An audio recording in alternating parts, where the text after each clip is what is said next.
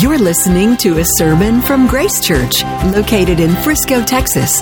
Get to know Grace Church better by visiting our website at www.gracechurchfrisco.org. Today's speaker is Pastor Craig Cabaniss. All right.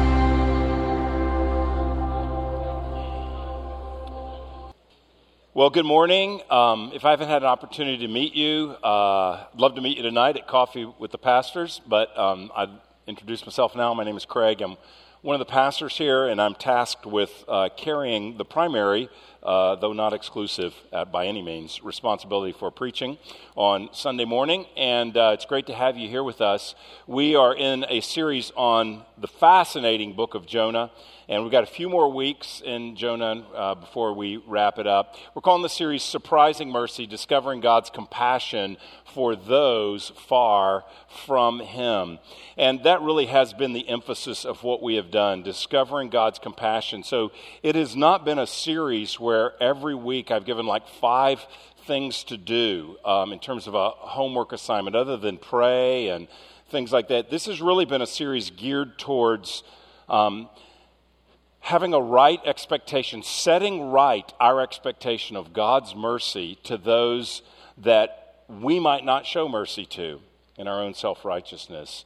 Uh, in understanding God's mercy to us and our own failures. It's really an attempt to have a shift of our perspective uh, to more daily live in the good of the fact that God is a merciful God who who delights to show mercy to people. And if we believe that, that affects how we relate to others. Um, it, it, affects how we pray for others, it affects how we love others. Uh, all this kind of reality. So it's really seeking to be, as we enter a year talking about public faith, it's seeking to be something that molds our heart and mind and vision uh, so that we uh, act accordingly to that truth. Well, the story so far has been that uh, Jonah is a prophet. God gives him a calling, a responsibility to go and preach to people in a city called Nineveh. Uh, they're in an enemy country, an enemy land, and he, he wants Jonah to go warn them that judgment is coming to them. And uh, Jonah wants nothing to do with this assignment. He refuses because he knows that if he does this and the people respond, God will show mercy to them. And he doesn't believe they deserve mercy. They are a cruel people, uh, they're an aggressive nation. They are arguably as wicked as nations go. They are as wicked as any uh, in the uh, in the time when this is written in the 7th century B, BC or the time of this occurrence. Uh, so he wants nothing to do with it. He runs away from God. He gets on a boat. God sends a storm. The sailors on board realize that the storm is sort of chasing, um, it, it's God's means of chasing after um, or disciplining Jonah. And so they throw him overboard, and he is swallowed by a fish where he is a great fish, where he is held safe for three days. He sort of comes to his senses and he turns to the Lord. And this is what we see happens in chapter 3. So today we'll cover chapter 3, but let's read the last verse of chapter 2, verse, actually, the last two verses of uh, chapter 2. So 2 9. This is God's word. But I, with the voice of thanksgiving, will sacrifice to you. What I have vowed, I will pay. Salvation belongs to the Lord. And the Lord spoke to the fish, and it vomited Jonah out upon the dry land. Then the word of the Lord came to Jonah the second time, saying, Arise and go to Nineveh, that great city, and call out against it the message that I will tell you. So Jonah arose and went to Nineveh according to the word of the Lord. Now, Nineveh was an exceedingly great city, three days' journey in breadth. Jonah began to go into the city, going a day's journey, and he called out, Yet forty days, and Nineveh shall be overthrown. And the people of Nineveh believed God. They called for a fast and put on sackcloth from the greatest of them to the least of them. The word reached the king of Nineveh, and he arose from his throne, removed his robe, covered himself with sackcloth, and sat in ashes. And he issued a proclamation and published through Nineveh. By the decree of the king and his nobles, let neither man nor beast, herd nor flock taste anything. Let them not feed or drink water, but let man and beast be covered with sackcloth.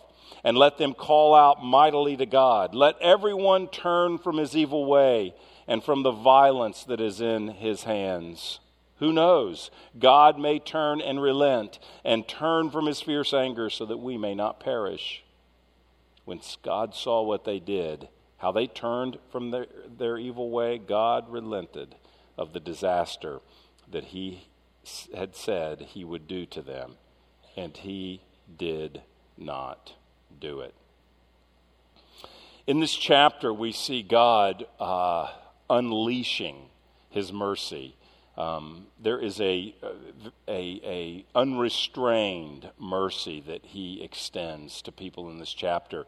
Um, and that's what we're calling this sermon, Mercy Unleashed. First of all, we see mercy unleashed on Jonah. It, it's easy just to read over chapter 3, verse 1, um, but it's really quite a statement if you've read the previous two chapters. Then the word of the Lord came to Jonah the second time. And, and what he says to Jonah is exactly what he said the first time. If you look back at, or very close to what he said the first time, if you look back to chapter 1, verse 1, now the word of the Lord came to Jonah, the son of Amittai, saying, What did he say to him? Arise, go to Nineveh, that great city, and call out against it, for their evil has come up before me.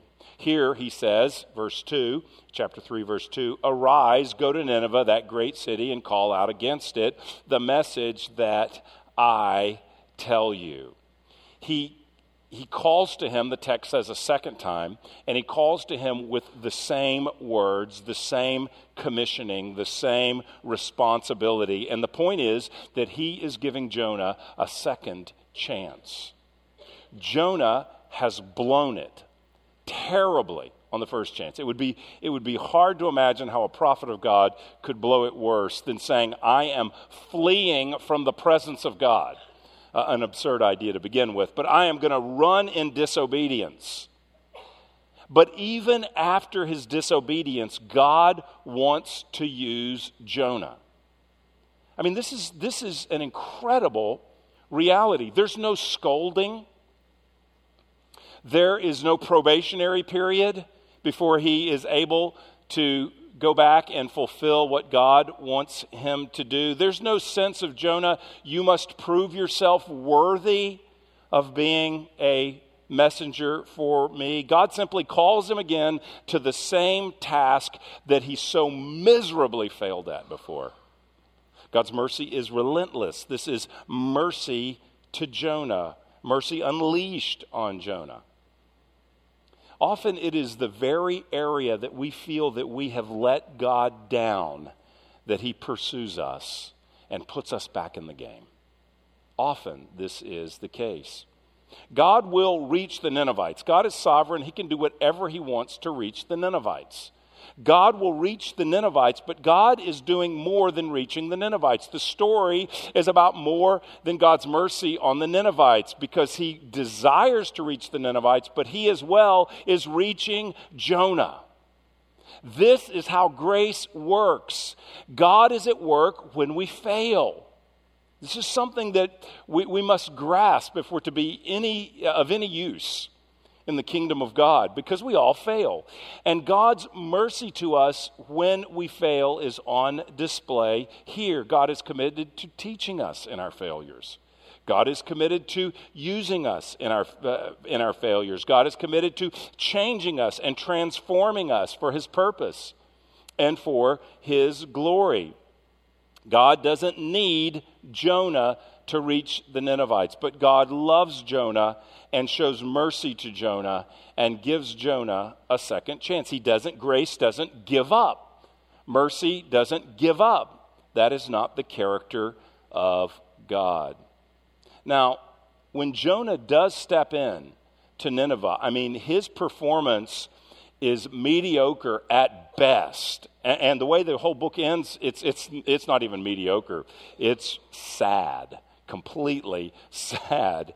But he chooses to work through him anyway. He gives him this second chance. And it says, I love this, Jonah, the second time, uh, arise and go to Nineveh, verse 2 call out against, the, uh, against it, the message I will tell you. Verse 3 So Jonah arose and went to Nineveh according to the word of the Lord. He here responds immediately. Before, he responded by fleeing from God.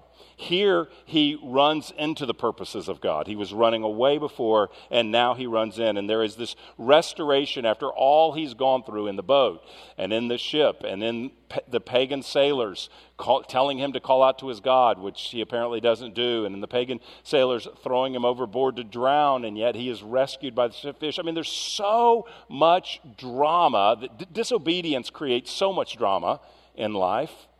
And he has, he's gone through so much unnecessary drama. I mean, there's drama in life without disobedience, but with disobedience, it's just, the scripture says, the way of the sinner is hard. And, and that's just the case. But, but, the, but God doesn't give up, He gives him a second chance. God meets failure with mercy. And that is a message for every one of us in the room. Please know this. I mean, here's the reality there are so many Christians, and you may be one of them, so many Christians that go inactive because of failure. Like on injured, you know, the NFL starting, and there'll be guys on injured reserve. They're out of the game because they're hurt. And there's so many Christians that respond the same way. That they're out of the game, they're on the sidelines you know, maybe you, you've experienced that sort of thing. Maybe you were in a church that failed you in some way.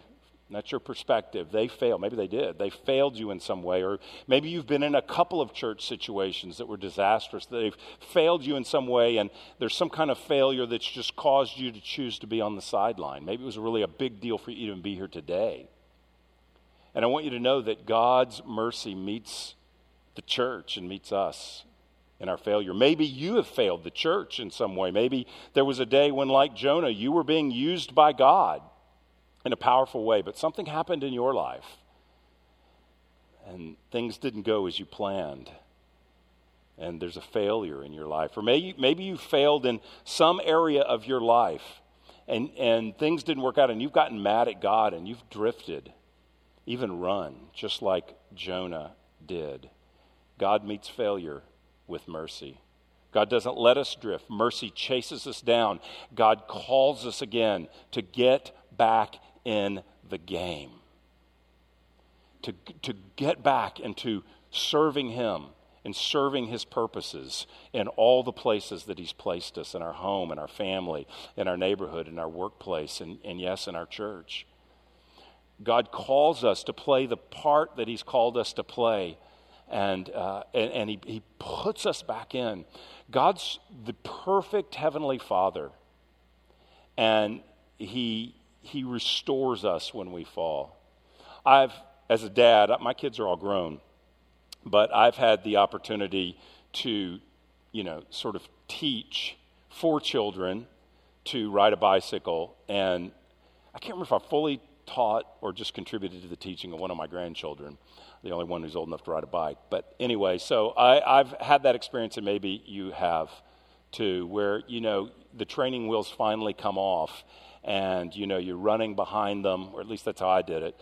Uh, I, i'm sure there's an app that teaches folks now but in my day in my day you ran. And so you run behind them and then you let them go and they're going to fall. I mean nobody is never going to fall and they're going to fall. But you know what happens with some kids is they fall down and they sort of get up and kick the bike. I hate the bike. I never want to ride the bike again. Maybe you had one of those kids where it's like, ah, that bike hurt me. I don't, I don't need to ride a bike. I don't want to ride a bike. I hate the bike. It's the bike, you know? And you have to love them, hold them while they cry, and encourage them and set them back up and assure them that you're with them the whole way and you're going to run alongside them, you know. Maybe, maybe not let go until they say they're ready, whatever.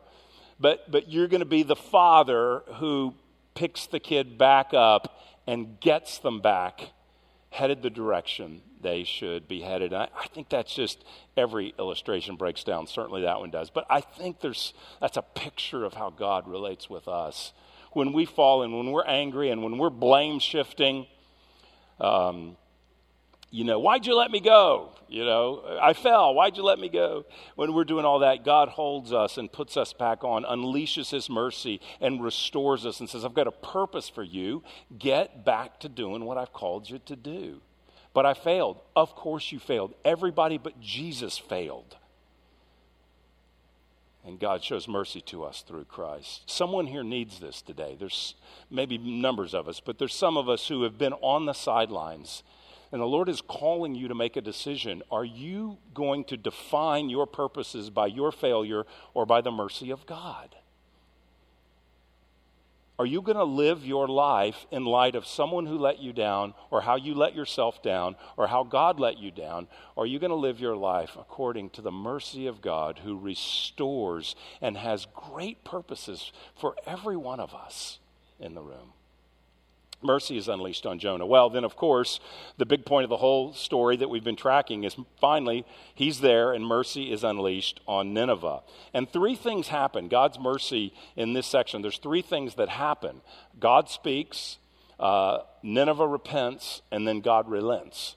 So, first of all, God speaks um, through Jonah. Uh, verse 3 So Jonah arose and went to Nineveh according to the word of the Lord. Now, Nineveh was an exceedingly great city, three days' journey in breadth. I want to point out something that's in the footnote uh, of the ESV translation that has really affected me as I consider this passage. It says that Jonah rose went to the sea. Now, Nineveh was an exceedingly great city. And in the ESV, there's a note there. And if you read the note in your Bible, it tells you what the Hebrew literally says. They've chosen to translate it that Nineveh was an exceedingly great city, but they're letting you know the literal Hebrew is a great city to God. Now, when, when you just read it in the first, you go, is it a great city because of its size, a three days journey in breadth? Well, there's a note on three days journey in breadth as well, and it tells you that can be translated different ways. It could mean that it took a three day journey to get there. Some commentators say there's no way it took three days to walk across it.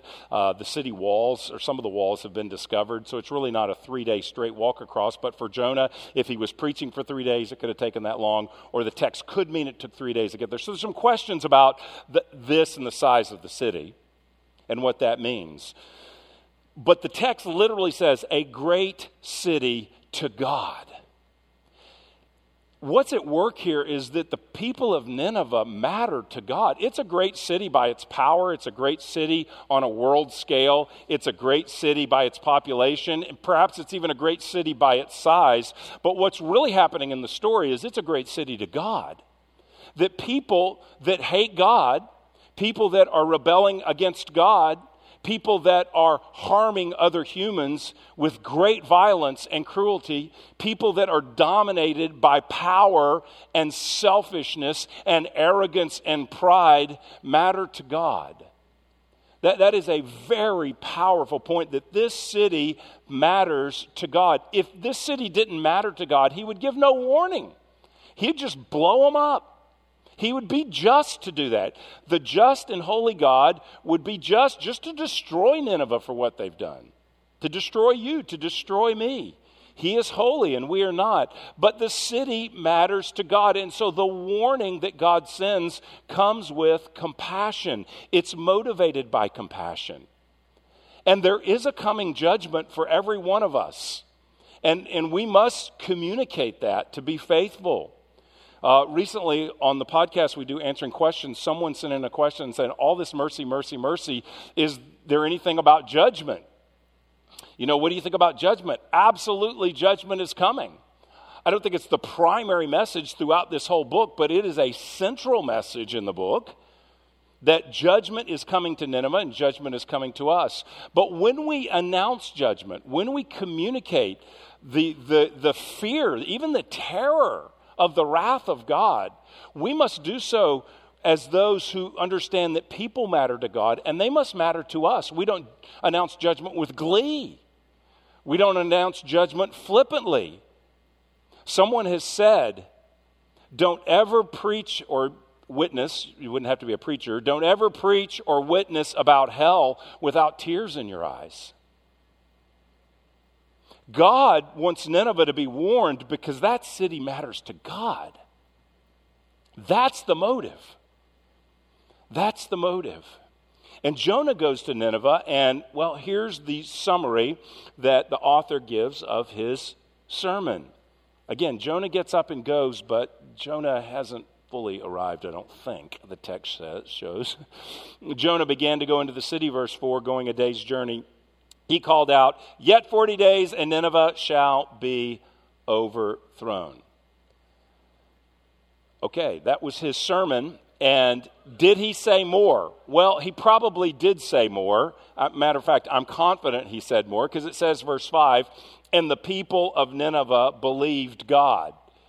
Okay, so in, in the summary of his sermon, he doesn't mention God, uh, which, if you are looking for a church, that's one thing you want to look for. Did they mention God? That's pretty important as you go through your checklist. Um, did they mention God? Well, he doesn't mention God in the summary statement of his sermon that we get, but we know he mentioned God because they believe God. And how could you believe this God if you don't know anything about him at all?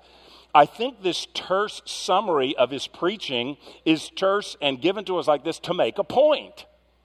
And the point is that jo- Jonah does deliver a message from God, but it doesn't sound like the message of a man who is broken for the plight of Nineveh. It doesn't sound like the message of a man who is broken for people under God's judgment. It doesn't sound like a man who is grieving over what will happen to these if they continue in their wicked ways. He doesn't appear to have God's heart of compassion, and we'll see that when we get in chapter 4. Because when they repent, he's mad. So we know he didn't have the God. He may have been saying the words, but evidently he never got to the place where he was fully motivated by God's heart. Yet, God, this is another point that's encouraging. God works through a very imperfect spokesman. I love that. God works. God speaks. It says they believed God. Well, what, it's just Jonah giving a message, but they hear it as a message from God that when a true message from God comes forth, and for us, that's right here, this is the message of God, the scripture. When a true message, when the scripture is uh, truthfully spoken and accurately explained, what happens is people hear God.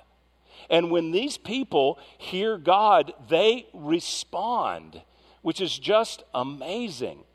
Uh, it's delivered by a weak and a selfish, arguably a hard hearted prophet who's going to be mad when they respond. But even so, God speaks to them. And it is hard to overstate. This is, I want to camp here just a second because this is amazing.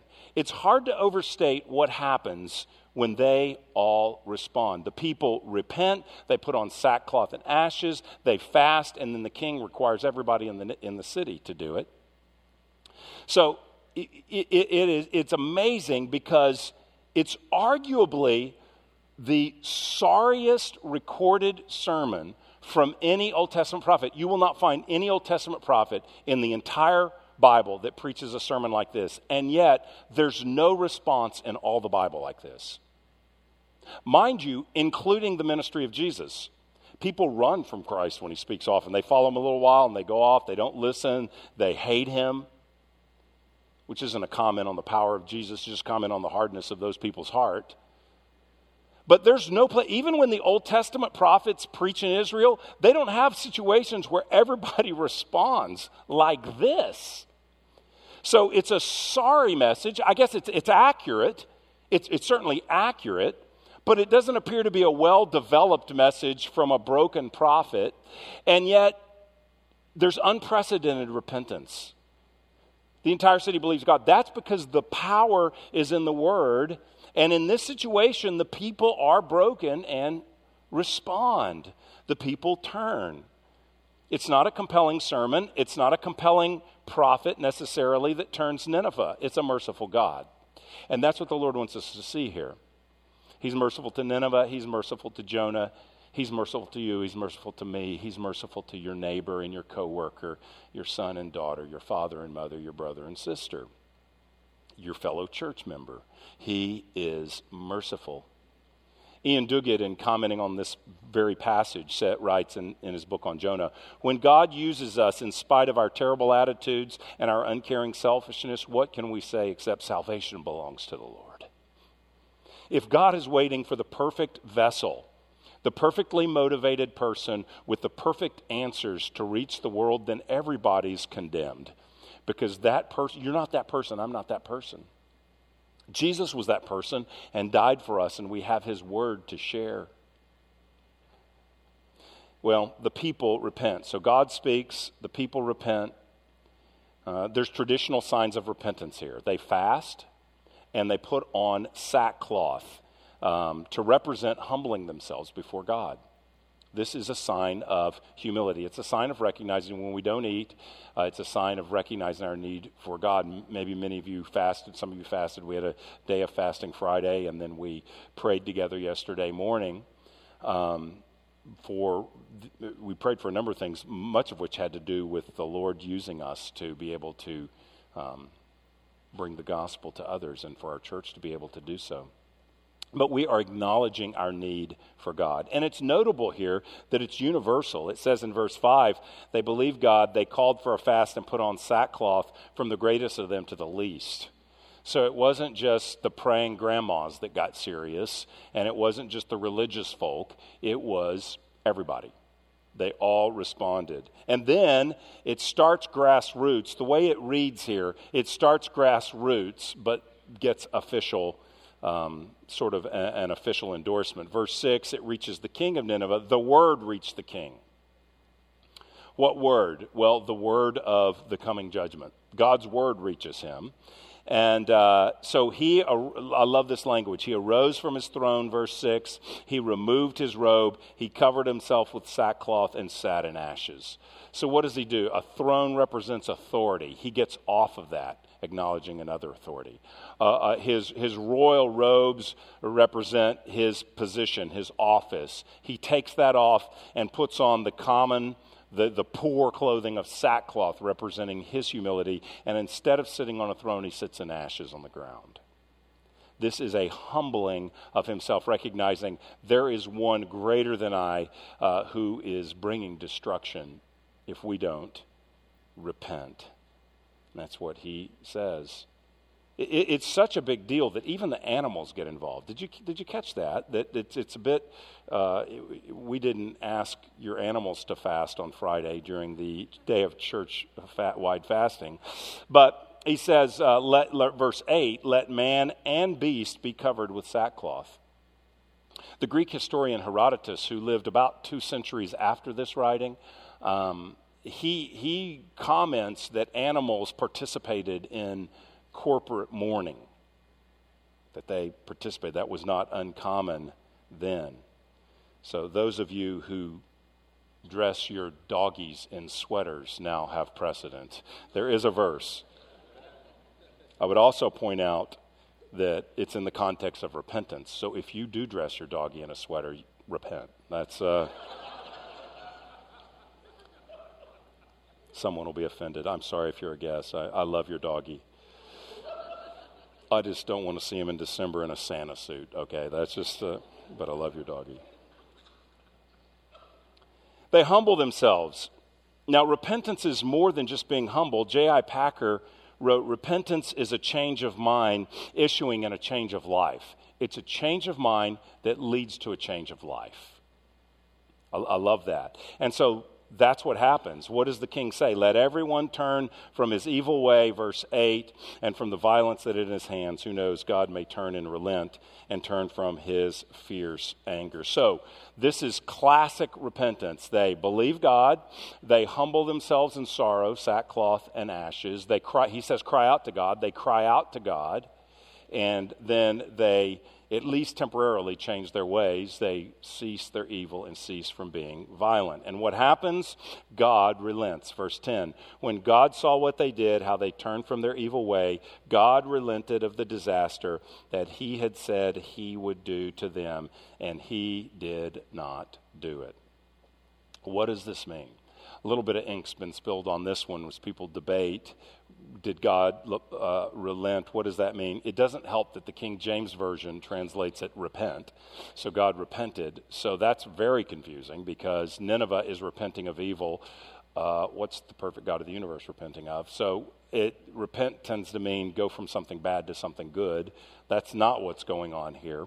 But the word is more like relent. So, what does that mean? Is he changing his mind? Is it possible for God to have one plan, one sovereign plan, and then realize here's a better option, and I'm going to change from my original plan because this is a better plan? Does God work that way? Does God know what's coming? Does God just react like you and me? Maybe he's got a little bit more foresight, but he just reacts in real time to what's coming. That is not the picture of the God of the Bible. The picture of the God of the Bible knows the end of the matter from the beginning. Uh, the, the, the, God of the Bible, Matthew, uh, Malachi 3 says he does not change. So God does have a plan and a way of working. And the relenting here is his plan. This is how God works. God shows mercy. Uh, to people that turn to him. So here's a verse that shows, let me read to you Jeremiah 18. Jeremiah 18, verses 7 and 8. This shows God's character and how he works. If at any time I declare concerning a nation or a kingdom that I will pluck up and break down and destroy it, and if that nation concerning which I have spoken turns from its evil, I will relent of the disaster that I intended to do to it. So this isn't a surprise to God. God's not saying, "Oh, oh no, they responded." Whoa. You think Jonah's surprised? Am I ever surprised? What am I going to do? I guess I should relent. Uh, that's, that's not what the way God works. God beforehand says, My character is that I will relent. That, that, that is, that mercy comes if you look to me. I'm happy to show mercy. So, this is God's plan. Jeremiah 18 shows God's plan from the beginning to show mercy to sinners who turn to Him. The relenting points to God's mercy. The Assyrians, again, are a wicked nation, and God has been merciful to them. And that is what the story is ultimately about God's mercy, God's grace, the mercy of God unleashed through His word to people who are far from Him. The mercy of God, it's unleashed through His word as people hear it, His message, His truth, to people that are far from Him. This book is about a second chance mercy. It's about a compassionate heart towards those who oppose him. And you know, God's mercy is not unleashed only on Jonah and only on Nineveh, but it's unleashed on you and on me as well as we turn to him. God's mercy is unleashed on us. That's the third idea that I'll close with unleashed on Jonah, unleashed on Nineveh, unleashed on us. God is the God of second chances. Some of us are here today and we are aware of our failures. Now, I could be very broad on that, but I'm going to be the most specific I can be in, in, applying this today, as close to this text. I think it would be fair to say when we fail, God is merciful to us. Um, and be very general and broad, which is absolutely true. But here, the failure is with regard to mission. The failure is with regard for us, we might say, to the Great Commission, the calling that God gives each of us to communicate truth to those who don't know Him, the calling to be salt and, and light in the world, to shine the truth of Christ to others. And, and I wonder if there's some of here, here today that when it comes to these topics, you just feel like a failure two topics that can increase, that can bring the most immediate sense of guilt for Christians is prayer and evangelism. Because nobody feels they pray enough or evangelize enough. Nobody feels that they fully are righteous in that area. We all are aware of our shortcomings. And if we are honest, we would say, most of us would say, we don't have God's heart of mercy towards those who are so radically different than we are. We open the whole series talking about what a polarized culture we live in us and them. And us and them carries, it, goes to all kinds of areas. I believe it applies to race, gender, there's us and there's them. But it applies to religion too us and them, believers in Christ and all them who are far from him. We're tempted to this way of thinking. And we have, to, uh, we have to be very careful about this and seek to embrace the Lord's heart. The reality is, some of us, most of us maybe, don't really have the heart of mercy that we see in chapter 3 here. To those, toward those whose values, whose lifestyles, whose beliefs are polar opposite to us, just like Nineveh was to Israel. And the reality is, the church has spent so much of its time, the evangelical church has spent so much time in a culture war which seeks to set us up primarily as an us and them in the culture. Everyone trying to harm us, come at us. I'm not naive. I don't believe Jesus said you'll be persecuted. I'm not naive to think that everybody is crazy about the church and just wants our best. Now, of course, that's not the case, but we, we entrench ourselves in such a sense of them that, that, we, that we end up having a hard heart towards those who are far from Him. And that's exactly what happens with Jonah and Nineveh. We see people, we see those on the other side, pick, pick whoever they are, those on the other side as they're too far gone. I mean, we know intellectually that God could rescue them. God saved Paul. We read this text. God, you know, uh, turned Nineveh around. But, but the reality is, we think, oh, not him, not her. And we all have our person or type of people that we view as far from God. And you say that they're just never going to turn to Him. Or, or maybe you're the type of person where you say, well, that, maybe that's not my primary failure. I'm just so busy in my own thing that it doesn't even occur to me that all day, every day, I'm interacting with people that are under the judgment of God.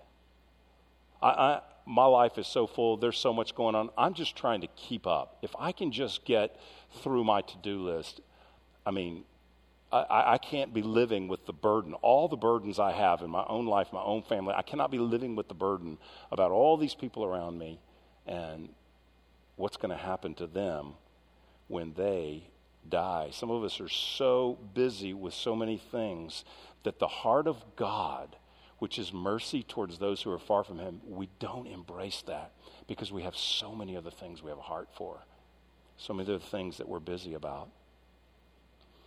So, others of us, you may think, well, yeah, I think about it, I'm concerned about it, but you just haven't had the courage to mention Christ to your friend, to your coworker, you, the, the, the, fear of rejection, if I'm honest, I would say, boy, the fear of rejection is greater than the fear of the Lord so often in my life. The fear of being thought of funny. We all have our failures. But here's the reality if this story teaches anything, it's that God gives second chances, that God is merciful, that God pursues us, that He is patient and merciful with us. And when it comes to our calling and our mission to be light and darkness, that even if we've blown it, even if we've been a bad witness, even if we've been uncaring, even if we've lacked compassion, even if we've been consumed with our own stuff, all of that, God is the God of second chances. And God says, you know what? You may have fallen off the bike and you may want to run the other direction, but God is going to get us right back on there. Maybe you've never gotten on the bike because of fear. God is going to help us mercifully meet us and enable us. Enable us to be faithful witnesses where He's placed us. I believe that's the plan of God. It's the mercy of God. Listen, when it comes to mission, guilt is a really, really bad motivation. Like, I, have got to tell you this. I've got to love you. I've got to reach, I've got to befriend you. You know, because if I don't, I'm going to feel really bad. Especially if they start talking about this again on Sunday. I'm going to feel really bad. That is a terrible motivation. You know what a great motivation for witness and, and care and friendship and ministry and compassion towards others is the mercy of God. That's the biblical motivation. God has had mercy on me. And God shows mercy to any sinner that turns to him.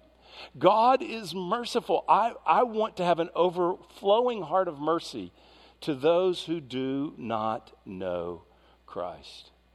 If this study of Jonah does anything in the culture of our church and in our personal lives, if it does anything, I hope it will elevate our vision of God's mercy to the hardest of sinners, which was you and me, by the way. There really aren't degrees of dead. The Bible says you're spiritually dead or you're spiritually alive. The Bible kind of has two categories. We have a thousand gradations of dead. We've got all kinds of levels of dead for us. And at the bottom is those, there's the Ninevites, completely, absolutely dead, you know. But there's dead. You were dead. God brought you to life if you're a Christian. I, I, pray that God opens our eyes to see that from our point of view, the least likely people, God is calling them to Himself. God wants to save the least likely, and He wants to do it through you and me. And He wants to have mercy on us to use us. And this should urge us to faith towards God, prayer towards Him, um, confidence in His power to change us and to change others. Confidence in His Word. Wow! You can say, I may not be a great witness. You can do as well as Jonah, at least the what we got. You can do as well as the summary in Jonah. You can do that well. And God uses His word powerfully to save. May this urge us to prayer for Him to reach specific people. Who is it in your life? What face comes to mind that you say, that person's far from the Lord? but they're in my life. They're far from the Lord, but could be close to me or are close to me. Who is that person that you could trust God for, that you could pray for, that you could invite to Alpha coming up? Perfect opportunity that you could befriend and serve and reach out to and look for an opportunity to communicate the hope that is in you. God wants to transform our view of His mercy so that we are motivated by that mercy to share that mercy with people who need it and then to watch Him restore people. I mean, what would happen if our whole church got a hold of that? I mean, if you could just imagine what would happen. We're, you know, we're a small church in a city of our size uh, in a population like Dallas Fort Worth, we're, a, we're a, a small group of folks. But what if even a group our size were to really be gripped by this reality and were to begin to live this out more and more? Uh, our city would be turned upside down. If our churches, if we all grasped this, no telling what God would do, would He not show mercy to others? What might He do through me? And through us. I love it that Jonah's not held up as this amazing teacher you read and go, well, I could never do that. You look at him and go, God can use anybody. That's encouraging. May his mercy meet us. Let's pray. Father, we come to you today in Jesus' name, and we recognize uh, we recognize the hardness of our own hearts in so many ways. Some of us in the room have just sort of sat on the sidelines because we've been hurt or we've failed. Someone's failed us or we've failed someone. And we, we thank you today that your mercy is greater than all of our failures. Your mercy is greater than what we've done, what we've failed to do, or what's been done to us. Your mercy is greater, we confess. And I pray that you would help us all, Lord you would help us all to be touched by your mercy, aware of what you've done for us, and give us a heart. Jesus said to look to the fields that are white for harvest, they're ready. Nineveh was ready. We were ready when you called us. And there's people all around us that are ready. Some are hard, some will persecute, some will, of course, but Lord, how many are ready as well? And we pray that you would give us a heart of mercy to reach out to love and to look for that opportunity to communicate the truth of the gospel, Lord. Thank you for mercy. And even right now, some of us are afraid. We, that, that face came to mind, and we're afraid to say, afraid to engage them. Lord, thank you that there's mercy right now, even in this moment, to grant us confidence in you. So would your mercy sustain us and lift us up, we pray. In Jesus' name, Thank you for listening to this sermon from Grace Church.